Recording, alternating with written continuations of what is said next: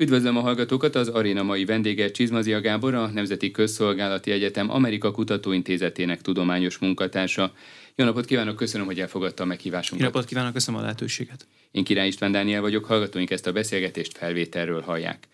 Mozgalmas heteket tudhat maga mögött az amerikai belpolitika, most először Amerika történetében vádat emeltek egy volt elnök ellen, majd kiderült, hogy hónapok óta keringenek az interneten szigorúan titkos iratok, jelentős részben az ukrajnai háborúról. De kezdjük az előbbivel, a Donald Trump elleni vádemeléssel. De mielőtt arról beszélne, hogy hol tart most a jogi eljárás, mi lesz a következő mozzanata, kérem röviden foglalja össze, hogy miért indult az eljárás, mi történt? Ja, gyakorlatilag arról van szó, hogy 34 külön váponban megvádolták a volt elnököt, illetve az ő hozzátartozó gazdasági vállalkozást New Yorkban, illetve Manhattanben, a Manhattani ügyész. 34 vádpont összefoglalható egyben, mert végül is egy vádpontnak a 34 vagy több mint 30 iterációja.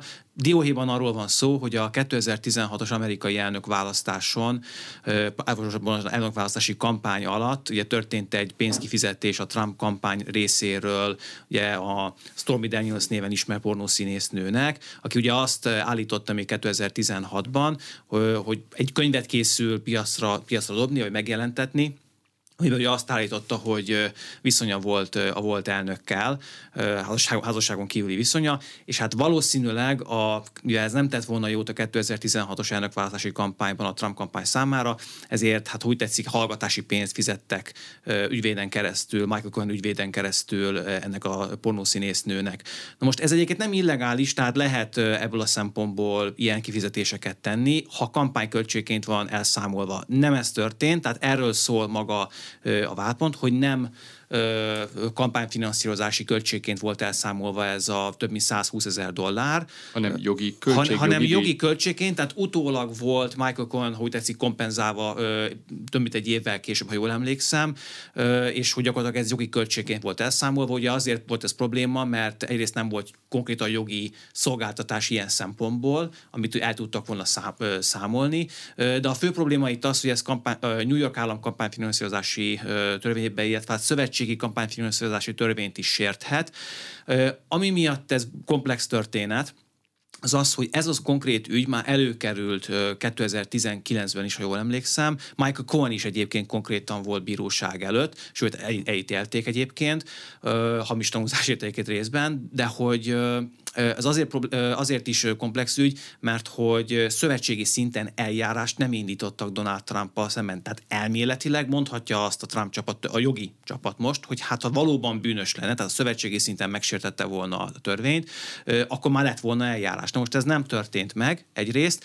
A másik, a másik része ennek a történetnek az az, hogy Alvin Bragg, a Manhattani ügyész, lényegében azzal érvel, hogy bár New Yorki, New York államnak az egyik törvényét sértette meg Donald Trump, illetve az ő, az ő társasága, de hogy ez lényegében egy, egy komoly bűncselekmény, mert hogy egy szövetségi szintű bűncselekmény folynek a szövetségi szintű bűncselekményhez vezetett, tehát konkrétan hiába egy New York állami törvényt sértett meg, annak a folyamánya az lett, hogy egy szövetségi ügyben, konkrétan a 2016-os elnök választásban megtévesztette a választópolgárokat. Tehát az egész arról szól, leegyszerűsítem, hogy ez a kifizetés, ami megtörtént, ez ténylegesen szorosan kapcsolódott el a 2016-os elnökválasztási kampányhoz. Amennyiben igen, akkor kampányfinanszírozási védségről van szó, és esetben egyébként négy évig terjedő szabadságvesztéssel is ö, ö, büntethető. Nem valószínű, hogy ez történne meg egyébként, mert ugye nincs Priusza Donald Trumpnak, illetve hát ö, több ponton is ezt bizonyítani kell, hogy ténylegesen, kampányfinansz, ténylegesen kampányfinanszírozásról van szó. Amennyiben nem, de tehát nem sikerül ezt bebizonyítani, mert egyébként a Trump csapat, a jogi csapat egyébként már korábban is érvelt amellett, mert voltak hasonló ügyek, hogy hát ez, ez úgynevezett Melania érvnek szokás nevezni így az elemzők körében, hogy még ha igaz is, ami történt, ugye Donald Trump minden tagad, tehát hogy még viszont sem volt, meg semmi, de még hogyha volt is, akkor ha meg is történt ez a kifizetés, akkor tulajdonképpen ez semmi köze nem volt a kampányhoz, egyszerűen csak Melania Trumpot, tehát Donald Trump feleségét próbálták meg kímélni a nyilvános megaláztatástól. Szólhat így a cinik, egyesek szerint cinikus szimpatikusan, mások szerint hát etikusan hangzó érvelés. Ha ez megállja a helyét, ha ezt tudja bizonyítani a Trump védőcsapat, ha úgy, vagy a ügyvédek csapata, akkor tulajdonképpen nem tudják elítélni emiatt Donald Trumpot. Úgyhogy ezt majd meglátjuk, mi lesz, ez jövőre fog kiderülni, mert jövőre lesz maga a tárgyalás. De New York államban, ha jól tudom, akkor a könyvelési csalás vagy trükközés is bűncselekmény. Így van, ugye itt különböző, különböző fokozatok vannak.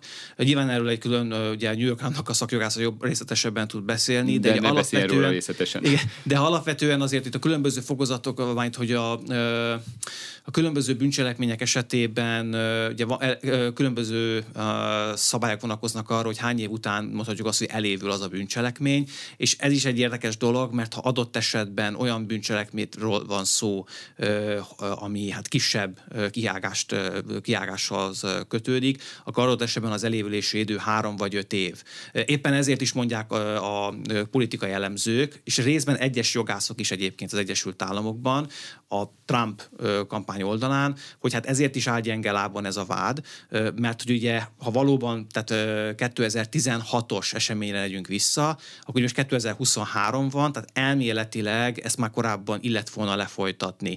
Nagyon nehéz kérdés, mondom, mert itt több minden kapcsolódik össze, úgyhogy ilyen szempontból a jogászok is vitatkoznak arról, hogy egyébként a, konkrétan az, hogy egy állami bűncselekmény, tehát egy állami bűncselekményből levezetnek egy szövetségi bűncselekményt, hogy erre van-e konkrét precedens, konkrét ügyben egyébként úgy tudom, hogy nincs, tehát ebben a konkrét kampányfinanszírozási ügyben, és az idézőben már csak havatortán, hogy egy volt elnök elindítják ezt a, indították ezt a vádemelést, ez csak történelmi szempontból egyébként precedens nélküli jogi szempontból ez nem akadály. Ugye az meg, meg hozzátenném azt is, ugye többen kiemelték, hogy tegyük fel, hogy mondjuk ténylegesen elítélik Donald Trumpot, és mondjuk börtönbe küldik, az alkotmány azt sem tiltja, hogy börtönből kampányoljon egyébként, tehát nyilván nem közvetlenül, hanem egy külön kampánycsapaton keresztül, de ez mind elméleti kérdés. Nem valószínű egyébként, hogy börtönbüntetésre ítélnék, de mondom, ez még odébb van. Úgyhogy nagyon sok kérdést kell még tisztázni. A következő mérföldkő az majd idén augusztusban lesz, augusztus-szeptember, addig kell benyújtani a védelemnek, tehát a Trump védőügyvéd, Donald Trump védőügyvédjeinek a különböző indítványokat. Például azt, hogy nem Manhattanben döntsön a bíróság, hanem a, legyen a tárgyalás, hanem helyezzék át mondjuk egy másik kerületben, mondjuk Staten Islandre. Az érvelés az úgy szól, hogy mert hogy Manhattan tulajdonképpen a felmérések alapján inkább demokratiai vagy liberális ö, ö, körzet, és ez azt jelenteni, hogy az esküdtséget alapvetően, ha úgy tetszik, részrehajló vagy a Trump védőügyvédek szerint részrehajló szereplőkkel vagy emberekkel töltenék fel. És ez Sokkal érv lehet? Hogy politikailag lehet... megosztotta, vagy más az esküdszék várható összetétele? Az indítványhoz lehet érv, az más kérdés, hogy a bíró elfogadja, vagy sem. Illetve az ügyészség is el, ügyészség egyetért vele, vagy sem. Erre szeptemberig lesz ideje az ügyészségnek reagálni.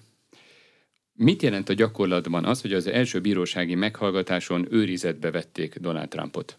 Ez a gyakorlatban egy standard eljárást jelent, tulajdonképpen arról van szó, hogy fizikailag meg kell jelennie ugye a bíróság előtt. De új lenyomatot is vettek tőle? Igen, illetve arról volt szó, hogy talán egy, hát ez a körözési fotóra emlékeztető ugye fényképet is készítenek róla. Úgy tudom, hogy ez végül nem történt meg, de is a standard eljárás része.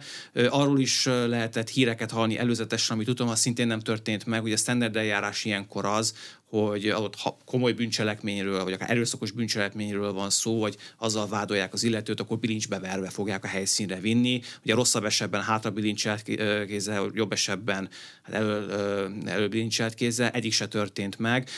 Bizonyos szempontból a, a standard eljárást követték kisebb enyhítésekkel. Ami talán eltért a standard eljárástól az az, hogy a, jól emlékszem, a bíró nem engedte meg, hogy részletesen mondjuk videófelvétel készüljön magáról a, a tárgyalásról, pont a politikai színezet miatt. De akkor ez az őrizetbevétel, ez nem olyan, hogy bevisznek valakit a rendőrségre, ott tartják három-négy órán keresztül, aztán hazaengedik, hanem tulajdonképpen egy formaság. Egy formaság, főleg akkor, hogyha nem erőszakos bűncselekményről van szó. Tehát azt, mind, azt többen is mondták mindkét oldalon, tehát republikánus és demokrata oldalon, vagy ha úgy tetszik, liberális és konzervatív elemzői oldalon is említették, hogy valószínűtlen, hogy most bent éjszakázna mondjuk egy fogdában.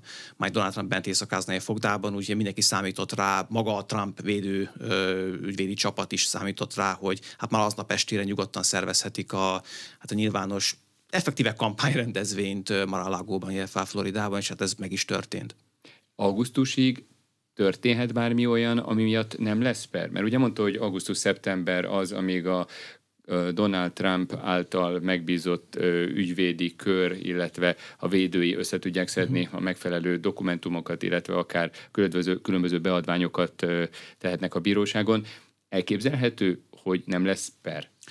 Valószínűtlen. Tehát az ügyészség azért alaposan meggondolta azt, hogy indítson, hogy vállalat emeljen vagy sem Donald Trump ellen. Sőt, egyébként voltak, akik úgy gondolták, demokrata körökben is, hogy még ez is egy, hogy tetszik, elhamarkodott volt, tehát hogy erre sem lett volna szükség. Nem azért, mert nem gondolják azt, úgy gondolják, hogy Donald Trump ártatlan lenne, hanem mert vannak más ügyek, komolyabb ügyek, mind politikai, mind jogi szempontból komolyabb ügyek, amelyek potenciálisan megnehezíthetik a Trump kampány dolgát. Én csak kettőt emelnék ki ebből az egyik, a január 6-ai, 2021. január 6-ai eseményeknek a bírósági főügyészségi, vagy szövetségi, bocsánat, szövetségi kivizsgálása. Ugye ennek komoly következményei lehetnek, ha mondjuk esetleg indulna egy eljárás, és főleg, a kimondaná Donald Trump bűnösségét, mert akkor az már alkotmány szerint is kizárná őt a politikai életből. De nagyon sok ha. Nagyon sok itt a ha így van. A másik dolog, ahol szintén sok a ha, de, de vagy sok a feltételezés, meg a spekuláció, de nagyon komoly ügy lehetne belőle. Ugye szintén a 2020, 2020 végéhez kapcsolódik, pontosabban 2021 elejéhez. A 2020-as elnökválasztás mentén Ugye volt szenátorválasztás 2021. januárjában Georgia államban, köz, nem közvetlenül a január 6-ai események előtt, és ugye ott volt ez az ominózus eset, amikor Donald Trump ugye telefonon beszél Georgia állam egyik magas szintű tisztviselőjével azzal kapcsolatban, hogy még néhány, néhány ezer szavazatot még jó lenne, ha találnának hát republikánus jelölt, illetve republikánus elektor részére.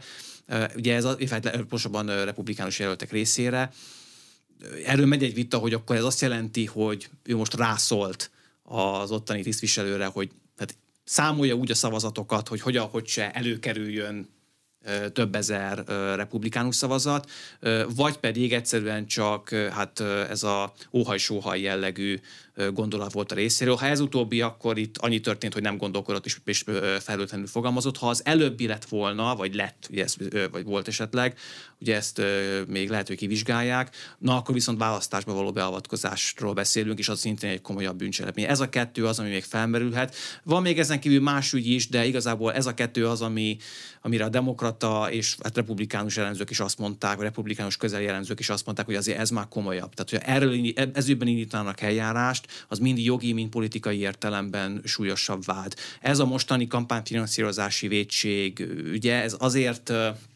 azért nem annyira komoly, mert egyrészt erkölcsi vagy etikai szempontból sok újat nem mond el Donald Trumpról, sem a Trump szavazók, sem a, az anti-Trump, úgy teszik szavazók, sem a mérsékelt szavazók számára. Sőt, a mérsékelt szavazók esetében még valamennyire kétélű fegyvernek is számít, mert ha esetleg nem sikerül emiatt elítélni Donald Trumpot, akkor lehet, hogy, és ez spekuláció, lehet, hogy lesznek olyan mérsékelt szavazók, főleg egyébként a jobb oldalon, akik ha úgy tetszik, szimpátia szavazatot adnak neki, mert hogy nem igen volt olyan elnök még az Egyesült Államok történetében, akit ennyire skrupulus vizsgálatoknak rendeltek volna alá. Most az, hogy jogosan vagy jogtalanul, az egy másik kérdés, de elképzelhető, hogy erre a fajta, ugye a Trump kampány ezt ki is emelte, ez a boszorkányüldözés narratíva, hogy erre fognak majd appellálni, de itt megint sok a ha meg a talán meg a spekuláció. És ez azt is jelenti, amit mond, illetve azok az elképzelések, azok a tervek, azok az eljárás lehetőségek, amelyeket ő mondott,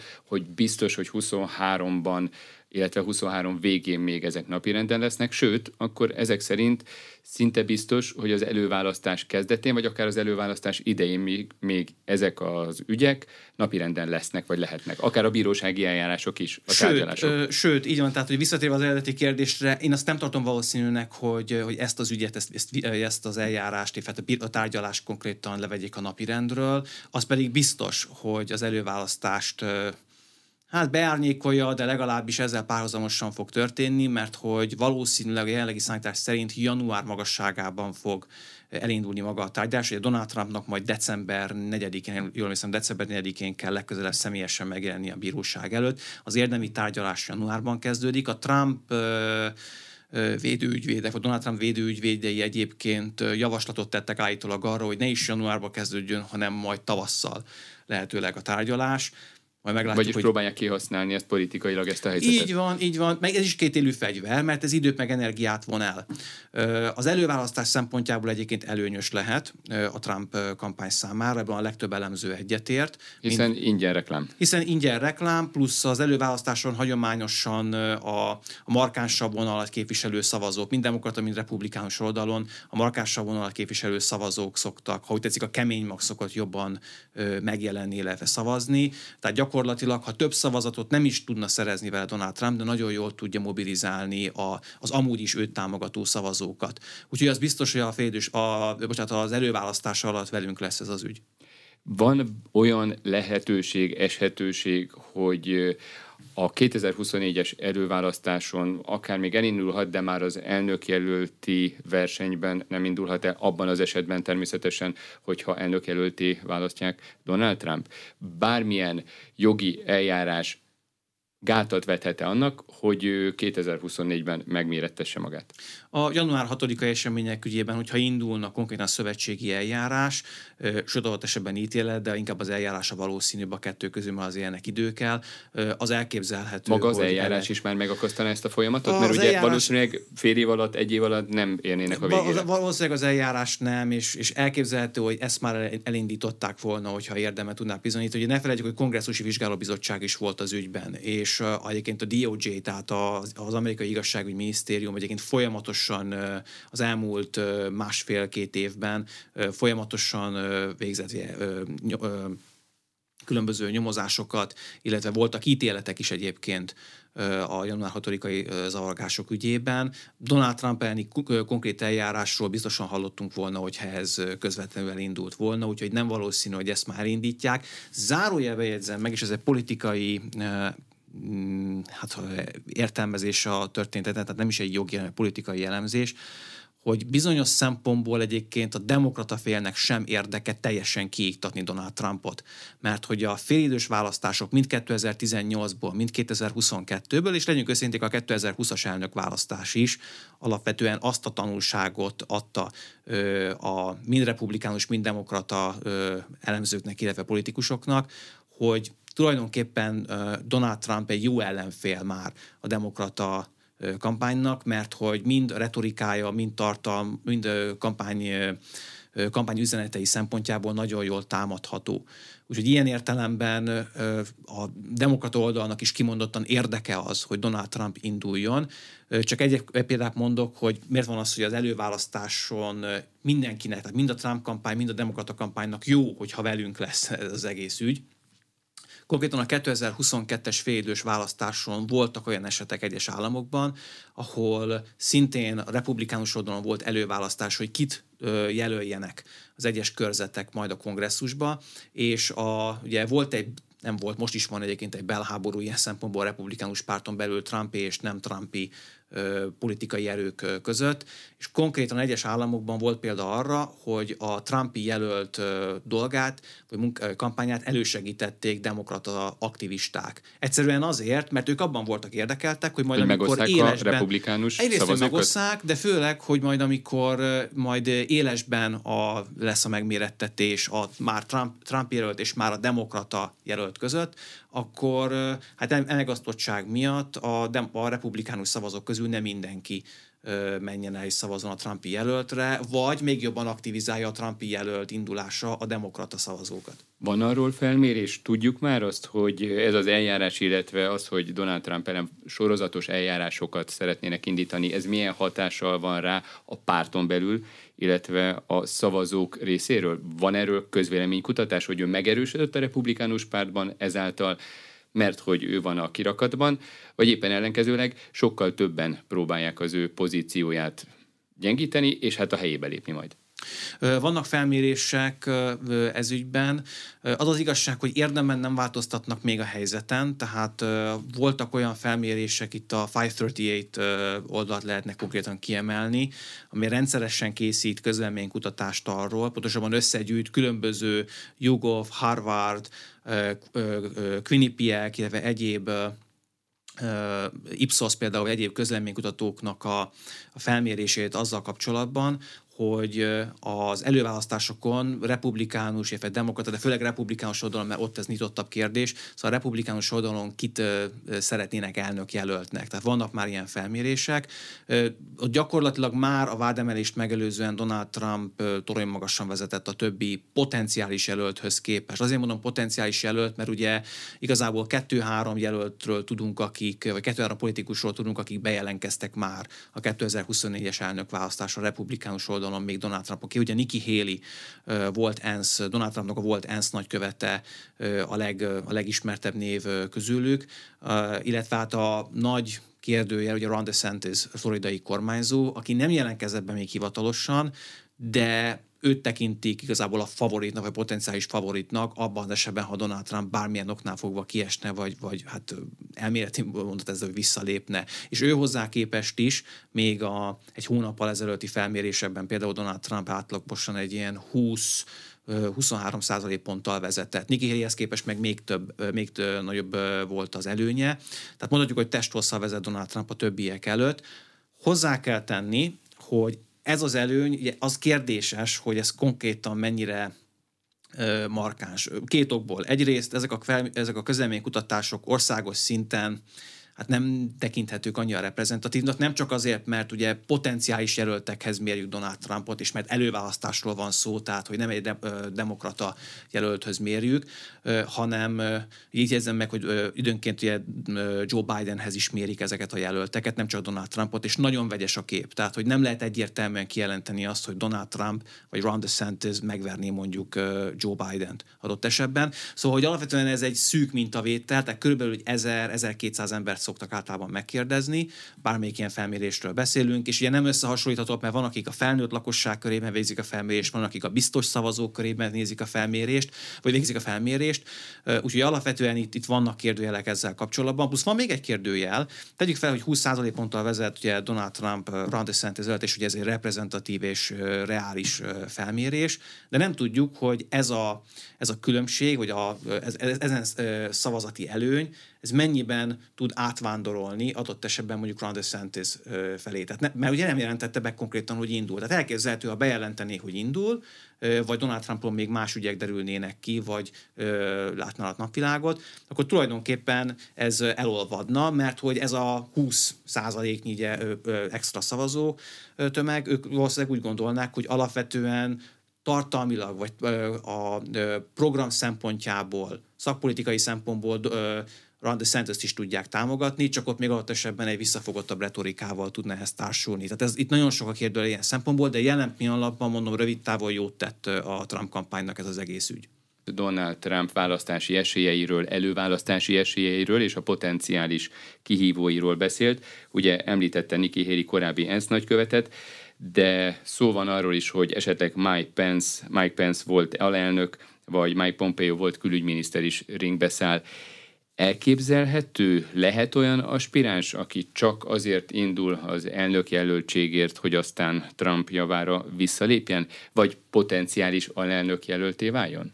Nem valószínű ebből a szempontból. Ugye én még az említett nevek mellé megemlíteném Asa Hutchinson, ő már bejelentette. Ő már bejelent, így van, mert Mike Pompeo például nem, de hogy Asa Hutchinson, arkansas volt kormányzó, egyébként bejelentette, hogy indul, és ő konkrétan nagyon markásan szembe szállt Donald trump Tehát ő konkrétan azt mondta, még a vádemelést megelőzően, hogy amennyiben megtörténik a vádemelés Donald trump szemben, attól már szerinte Donald Trumpnak vissza kellene lépnie. Tehát nem az, hogy ha ítélik, hanem ha a vádemelés megtörténik.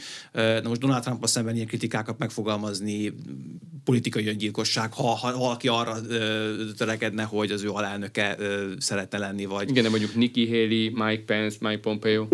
Ö, ők sem valószínűleg megteszik, legalábbis Nick, én Nikki Haleyről tudok beszélni, mert alapvetően ő az, aki bejelentette biztosan, hogy indul. Ő azért nem tenné meg, mert bár valóban a Trumpi szavazótábort megszólítja, például a CPEC rendezvényen, ugye ez kimondottan egy Trumpi kemény magnak a, a szűkebb köre, tehát nem reprezentatív ebből a szempontból az egész republikánus pártról, vagy pártot illetően. Nikki Haley-nak kimondottan az a, a kampány szlogenje egyébként, ez a CPEC rendezvényen, legutóbbi CPEC rendezvényen is előjött, konkrét könyvet is írt erről egyébként Nikki Haley korábban, hogy ő nem hagyja, hogy őt bármilyen irányba, hogy tetszik, irányba állítsák, vagy hogy helyre tegyék.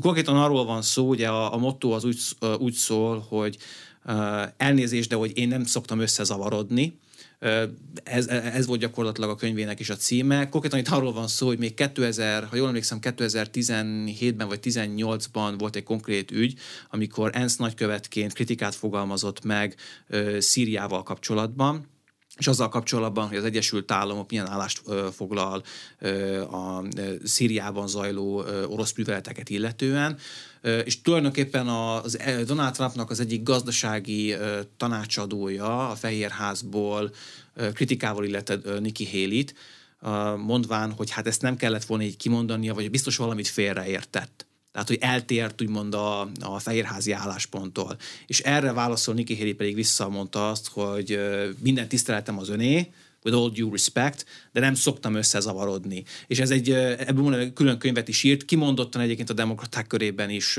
valamilyen szinten népszerűséget tudott szerezni, hiszen nem, ha úgy tetszik, nem hajtott fejet a Fehérháznak, hanem konkrétan ez az ő, ha úgy tetszik, imidzse vagy brandje, és azóta is erre építik konkrétan egyébként a kampányát, hogy ő nem fog a, akár a Trumpi vonalnak fejet hajtani. Még egy gondolat csak ehhez, ez ha jól emlékszem, a szípeken is megfogalmazta még korábban, illetve a kampányban is, hogy nem ment neki élesen Donald Trumpnak, a, a vádemelés kapcsolatban sem, de tett egyértelmű utalásokat arra vonatkozóan, hogy egy másfajta hangnemet, stílust, meg más jelölteket érdemes előtérbe helyezni. Nyilván ő ki tudja játszani egyébként azt a kártyát is, és meg is tette, hogy ő lenne az első színesbőrű nő jelöltje a republikánus pártnak, de ez igazából egy mellékes vonal, ugye ez egy kétélű fegyver republikánus, illetve konzervatív körben az identitáspolitika. A fő vonal itt tényleg az, hogy ő neki önálló véleménye van, és hogy nem fog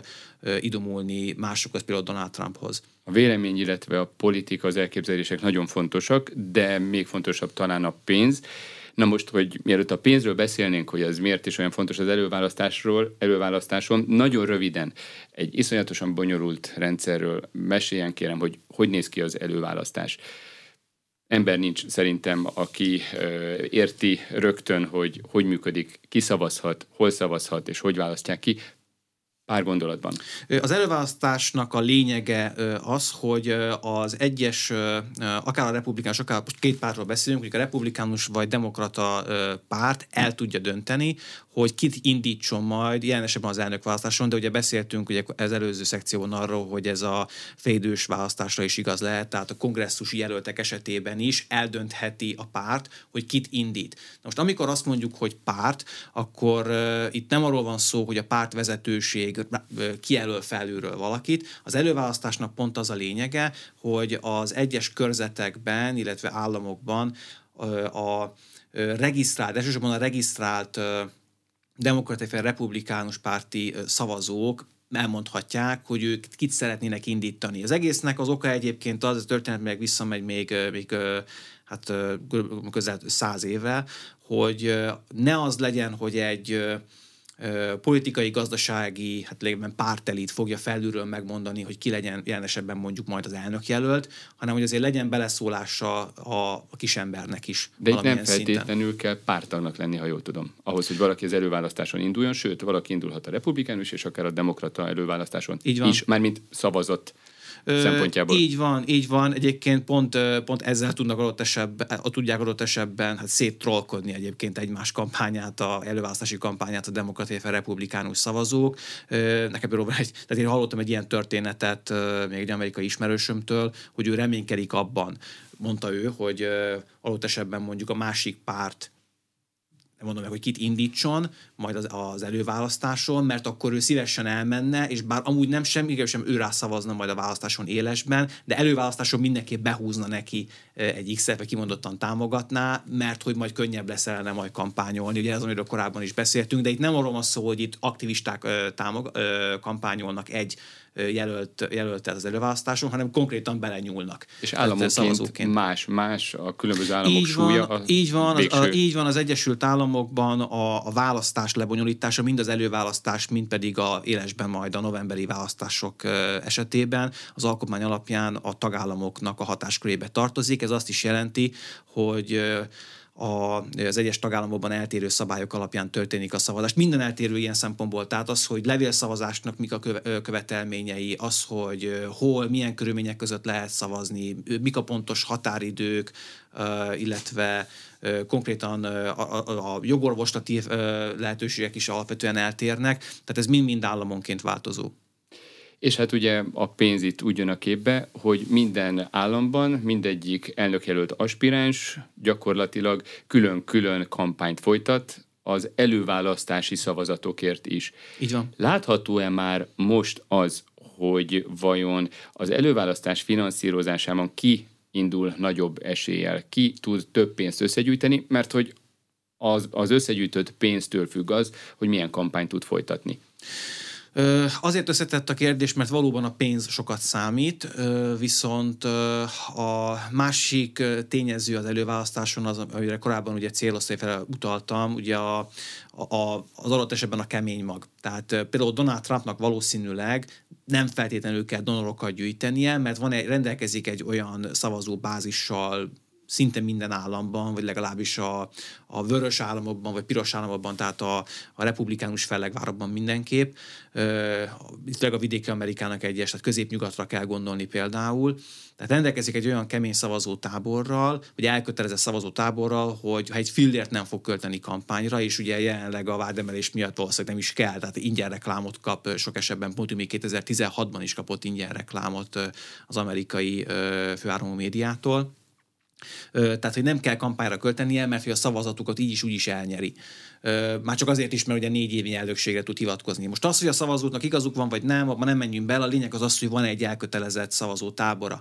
Mindenki másnak, tehát aki adott esetben új versenyző ebben az egész mezőnyben, vagy egyszerűen nem épített fel még egy ilyen brandet vagy, vagy imidzset, nekik nyilván sokat nyom alapba, hogy mekkora mennyi pénzt sikerül összegyűjteni, illetve a donorokat hogyan tudják megnyerni. De most ilyen szempontból egyébként valamennyire hát van belépési lehetőség a többi jelölteknek is, mert ugye Donald Trumpnak a vegyes újraválasztási, választási eredménye 2016 óta, tehát a 18-as félidős választás a 20-as elnökválasztás és a 22-es félidős választás mind azt az üzenetet küldte a republikánusok számára, hogy nem biztos, hogy a Trumpi jelöltekkel, a retorika, főleg a retorika miatt Trumpi jelöltekkel jól jár a párt. Éppen ezért voltak olyan nagy donorok, akik már napokkal a 2022-es félidős választásokat követően nyíltan bejelentették, vagy, vagy céloztak rá, hogy ők valószínűleg nem támogatják Trumpot, sőt volt olyan is, aki konkrétan Ron DeSantis-t tudta volna támogatni, aki mondom a mai napig nem jelentette be, hogy indul. Két nagy nevet lehetne megemlíteni, az egyik egyébként Steven Schwarzman, aki korábban a Blackstone cégnek a vezetője, aki korábban egyébként Trumpot támogatta, ők már tavaly novemberben jelezték, hogy kiállnak Trump mögül. Aztán azóta, vagy később meggondolják magukat, vagy sem, ezt majd meglátjuk, hogy hogy alakul, de már akkor novemberben jelezték, hogy ők nem látnak ebben Donald Trumpban komoly lehetőséget a jövőben. Másik pedig Kenneth Griffin, aki egy hedge fundnak, vagy egy ilyen globális tőke alapnak a, a vezetője. Ő például nyíltan elmondta szintén tavaly novemberben, hogy Ron DeSantis támogatná, aki mondom mai napig nem jelentette be, hogy indulna, tehát hogy itt a nagy donorok mozgását érdemes nézni, illetve Nikki Haley főbb donorainak a listája is egyébként nemrég nyilvánosságra került egy, egy adóügyi uh, bevallás keretében. Ugye már az, hogy a donorok kiket, tehát ez úgy derülhet ki többek között, ha valaki nem áll kinyíltan és elmondja, hogy kit támogat, hogy a kampányfinanszírozás vagy kampányvonatkozású anyagi vagy, ne, vagy nem anyagi támogatást azt adott esetben el tudják könyvelni. Nem tudják leírni az adóból, de mondjuk ha támogatnak egy olyan civil szervezetet, amely kimondottan közéleti tevékenységekkel foglalkozik, ezek az úgynevezett 500, 501 C4 típusú szervezetek, tulajdonképpen non-profit NGO-knak egy bizonyos formája, na, na az adott esetben mondjuk nyilvánosságra kerülhet. Nem lenne szabad egyébként, tehát alapvetően ezt, ezt nem kötelesek ezek az NGO-k megmondani, hogy ők kiktől kapják a pénzt és milyen célokra, viszont az IRS, tehát az amerikai adóhatóság azért szorosan nyomon követi, vagy próbálja nyomon követni azt, hogy hát a különböző NGO-k azok most politikai célú célral kapták a, a pénzeket az országon belül, vagy, vagy ténylegesen mondjuk valamilyen kulturális, tudományos vagy más feladatokra, és Nikki Haley esetében egyébként kiderült, hogy szabályosan 501 C4 típusú szervezet kapott, vagy szervezeten keresztül bizonyos donorok támogatják az ő kampányát. Demokrata oldalon mire lehet számítani? Ugye egy első ciklusát befejező elnök esetében a kérdés csacskaságnak tűnik, vagy tűnhet, hogy indul-e a második ciklusért, mert hogy általában, vagy szinte mindig a válasz igen.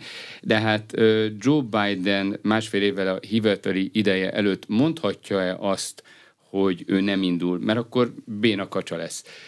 Arról nem beszélve, hogy idén novemberben 81 esztendős lesz Joe Biden. És most a Fehérházban a húsvéti ünnepségen is tett egy megjegyzést, hogy ő még ilyen ünnepségen szeretne egy, két, három vagy akár öt évig is részt venni.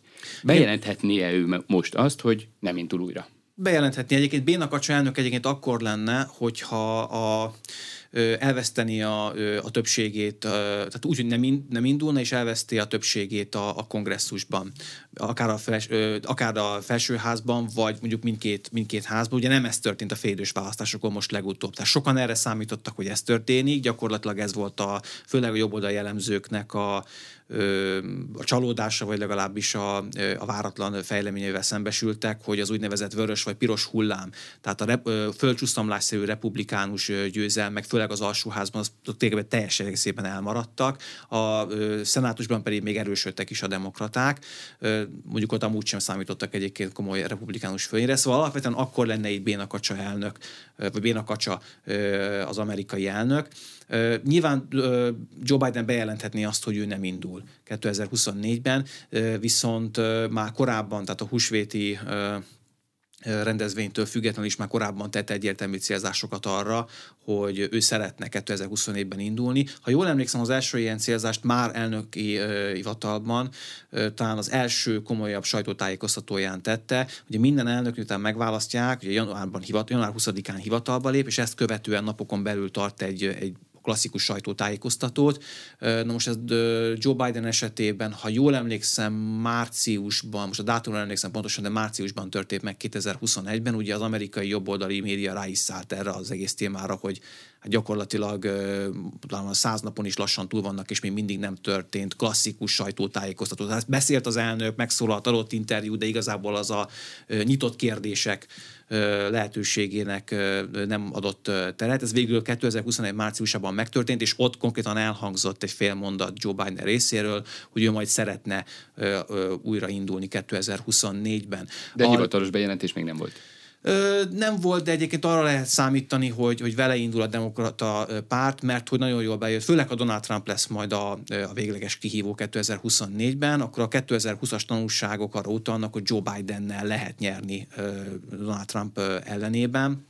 Ugye nyilván lehetne azzal ellenérvelni, hogy jó rendben van, ez igaz volt 2020-ban, de hát azóta, eltelt, eltelik majd négy év, és nyilván a demokrata kormányzatnak különböző ö, teljesítményét is, vagy különböző, vagy eltérő, ö, főleg gazdasági társadalmi programjait eltérő módon megítélő társadalommal kell, vagy társadalmat kell meggyőznie a demokrata kampánynak, de egyelőre nem úgy néz ki, hogy a demokraták tolonganának Joe Bidennek egyfajta belső alternatíváját elmutatva. Egyetlen egy demokrata politikus jelentkezett be nemrég, az ifjabb Robert Kennedy, tehát a Kennedy, John F. Gerald Kennedynek, Kennedy elnöknek az unokaöccse, aki indulna a választáson, de ha jól tudom, ő oltás tagadók közé tartozik, úgyhogy ezt csak azért emelem ki, mert hogy vannak azért bizonyos alapkövetelmények demokrata oldalon is, meg republikánus oldalon is, amit ha úgy tetszik, helyzettől függetlenül elvárnak azért a szavazók egy-egy jelöltől. Nem tudni, vagy nem, nem tudni még olyan jelöltről a demokrata oldalon, vagy érdeklődőről, aki szeretne Joe Bidennel, ha úgy tetszik, megbirkózni a, a jelöltségért. Csak még egy gondolat, a félidős választásonkon ez megint felmerült. Tehát annyira valószínű volt a legtöbb, nem csak jobboldali, hanem egyébként demokrata elemzők körében is, hogy majd valószínűleg vörös vagy piros hullám lesz majd 22 novemberében hogy konkrétan fel, voltak jelek, amelyek arra utaltak, hogy Joe Biden mögül majd kiállnak a demokraták. Mondok egy konkrét példát. Ohio államban az egyik jelöltet megkérdezték, szenátor jelöltet megkérdezték, hogy hát hogyan elfogadná el, ha Joe Biden elmenne Ohio-ban, és kampányolna mellette. Na most erre mindenkinek apásból az a válasza, főleg ha a saját, a saját pártjából lévő elnökről, elnökről van szó, hogy hát na na, hogy a fenében ne. Hogy jól emlékszem, visszafogottan válaszolt erre a szenátor jelölt, hogy hát nem, köszönjük szépen, meg vagyunk így most mostani kampányjal ez enyhe célzás arra, hogy nem biztos, hogy Joe Biden érdemes kampányolni. Ez volt a levegőben olyannyira, hogy amikor megtörténtek a félidős választások, vagy lezajlottak a félidős választások, akkor egy sajtótájékoztatón az egyik újságíró meg is kérdezte Joe Biden, hogy egyébként vannak olyan hangok a párton belül, akik szerint mondjuk egy fiatalabb, vagy progresszívebb jelöltet kellene indítani, vagy esetleg, vagy esetleg a félidős választások eredménye üzen, ad-e bármilyen üzenetet a Biden adminisztrációnak, hogy változtasson egy-egy gazdasági vagy társadalmi politikán, és a válasz az volt Biden elnök részéről, hogy nem, folytatjuk, és hogy hát majd nézzenek engem, ahogyan 24-ben majd újra indulok. És egyébként most ebből a szempontból jelen pillanatban még konszenzus van, hogy Biden lenne a főjelölt. Hogyan befolyásolja az esélyeket, a választást, ami a Trump elleni vádemelésről az elmúlt napokban igencsak elterelte a figyelmet, egy botrány, a kiszivárgott szigorúan titkos iratok ügye. Mik vannak ezekben a dokumentumokban, és egyáltalán mit tudunk ebben a pillanatban ezekről? Ebben a pillanatban azt lehet tudni a dokumentumokról, hogy Ugye nyilván ezek Pentagonból kiszivárgott dokumentumok, amelyek az orosz-ukrán háborúban egy ugye ukrán ellenoffenzívának a terveit, vagy részleges, tervének részleteit tartalmazzák. Ugye abban a szakértők, elemzők ugye két dologban, de több dologban egyetért, de kettő dolgot érdemes kiemelni. Az egyik nyilván az, hogy nem tett jót, alapvetően az amerikai hírszerzésnek, illetve elhárításnak az ügy, a, meg persze az, az ukrán ellenoffenzívának sem, egy egyrészt. Másrészt viszont ugye az még kérdőjel, hogy most, vagy kérd, kérdéses, hogy konkrétan ezek a dokumentumok mennyire hitelesek, olyan értelemben, hogy teljes valóságot fedik le, vagy esetleg módosítva lettek az eredeti dokumentumok, és aztán módosító dokumentumok lettek végül kiszivárogtatva. Ugye ezt igazából még egy, egyelőre nem tudni, elképzelhető, hogy nem is fogjuk megtudni, tehát azért elég sok szivárogtatási ügy volt az elmúlt időben az Egyesült Államokban, és a többségükre mai napig nem kaptunk választ. Nem tartozik szorosan, csak zárójelben mondom a legismertebb példát, ugye a Maralágói házkutatás, ami volt ugye Donald Trump által hazavitt dokumentumok kapcsán. Ugye azt lehetett tudni már a legeslegelső nap, hogy 25 vagy 23 doboznyi iratot foglalt le az FBI, mai napig nem tudjuk, hogy ezek a dokumentumok mik voltak, és valószínűleg nem is tudjuk meg, főleg akkor, hogyha érzékeny dokumentumok voltak, de hasonló a helyzet ha visszaemlékszünk ugye Joe Biden esetében. Én nem tudom valószínűleg, hogy magát a kampányt egyébként befolyásolnak. Jelen pillanatban ez, ez nem valószínű. Nyilván ezeknek idő kell, hogy feldolgozza a, a sajtó, illetve a közvélemény. És vajon szivárogtatás, ez ugye lehet belülről, és akár lehet kívülről érkezett támadásnak az eredménye. Elképzelhető, hogy szupertitkos Pentagon anyagok kívülről is elérhetőek, akár egy hacker csoport, akár egy unatkozó tini hozzáférjen, és utána nyilvánosságra hozza.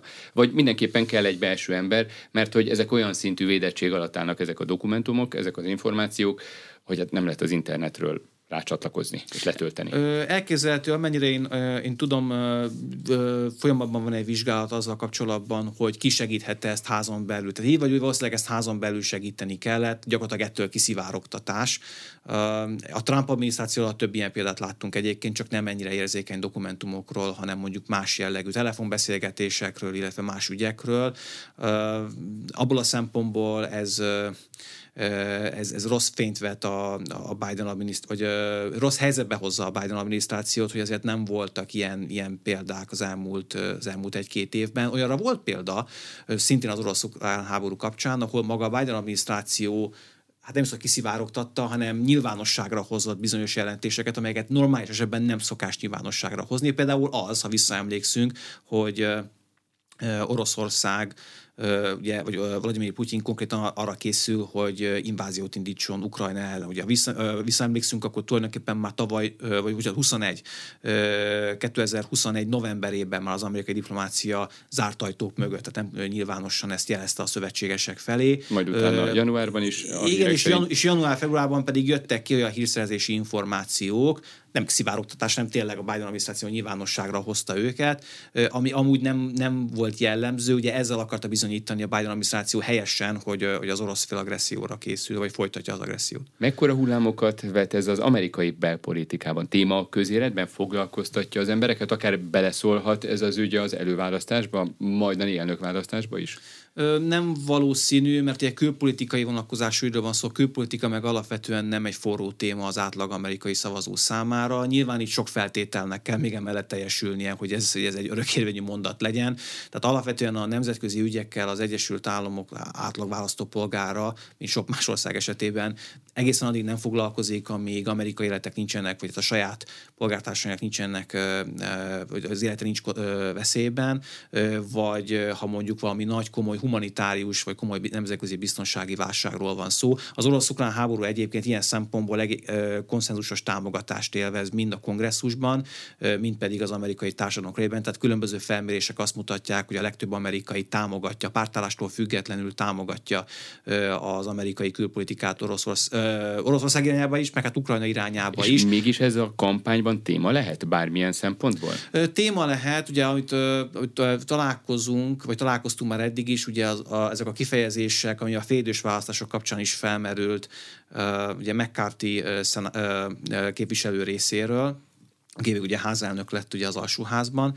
Ugye felmerült ez a uh, kitöltetlen csekk, vagy pedig a végeláthatatlan háború, vagy végeláthatatlan támogatás, amely Ron DeSantis részéről is felmerült ezeket helyén kell kezelni. Tehát a republikánus, a republikánus tábor, mondtam, általában az amerikai választópolgárok támogatják Ukrajnát. Vagyis akkor ez ütközőpont nem lehet a két párt között? Érdemi nem. Érdemi, érdemi ütközőpont nem lehet. Az érződik, hogy a demokraták körében szor, erősebb az összezárás. Tehát a progresszív kaukusz, tehát a demokrata pártnak a progresszív szárnya még a félidős választásokat megelőzően egy nyílt levelet intézett egyébként Biden elnökhöz, amely amelyben felvetették eufémisztikusan, hogy támogatják Ukrajnát, és támogatják a területi integritás és politikai szuverenitás megőrzésére irányuló amerikai törekvéseket és erőforrásokat, de esetleg hát azt javasolták az elnöknek, hogy gondol, gondolkodjon el azon, hogy az erőforrásokat inkább hazai társadalmi, gazdasági programokra fordítsa inkább. Na most ez volt, most a dátumra nem emlékszem pontosan, de egy keddi napon, és csütörtökre már vissza is vonták a levelet, tehát hogy alapvetően nagyobb egység van a demokraták körében. A felmérések is azt mutatják, hogy határozottabban támogatják a demokrata szavazók is a Ukrajnát, illetve az Oroszország a szembeni külpolitikát. Az utóbbi egyébként a republikánusok is. Ukrajna ügyében már megosztottabbak a republikánusok, de a többség ott is egyértelműen támogatja Ukrajnát. És még egy megjegyzés, az, hogy végeláthatatlan háború, vagy kitöltetlen csekk, ezt is helyén kell kezelni, mert hogy vannak olyan akár Trumpi, de főleg nem Trumpi republikánus politikusok, akik ezt nem úgy értik, hogy ők nem akarnak támogat, nem akarnak pénzt, illetve akár fegyvert adni Ukrajnának. Vannak olyanok, Lindsey Graham szenátort lehetne kiemelni, aki például a Müncheni biztonsági konferencián is elmondta, hogy nem az a baj, hogy fegyvert meg pénzt adunk Ukrajnának, hanem az a baj, hogy ezt csak most kezdtük el nemrég. Tehát korábban kellett volna még több fegyvert, még több pénzt adni. A Ron DeSantis féle végeláthatatlan háború kifejezés sem arra utal, hogy nem kell támogatni Ukrajnát, hanem hogy nem lát látszanak, republikán, az, a republikánus kritika így szól, nem látszanak az egyértelmű operatív vagy konkrét stratégiai célok, nem a végcél, hanem konkrétan a köztes célkitűzések, hogy az egyes mérföldköveket mikor, meddig, milyen feltételekkel lehet elérni. Köszönjük, hogy itt volt az aréna mai vendége Csizmazi Gábor, a Nemzeti Közszolgálati Egyetem Amerika Kutatóintézetének tudományos munkatársa volt. A műsort visszahallgathatják az infostart.hu oldalon. A műsor összeállításában Szécsi Ágnes és Módos Márton főszerkesztő vett részt. A műsorvezetőt Király István Dánielt hallották. Köszönöm a figyelmüket, viszont hallásra!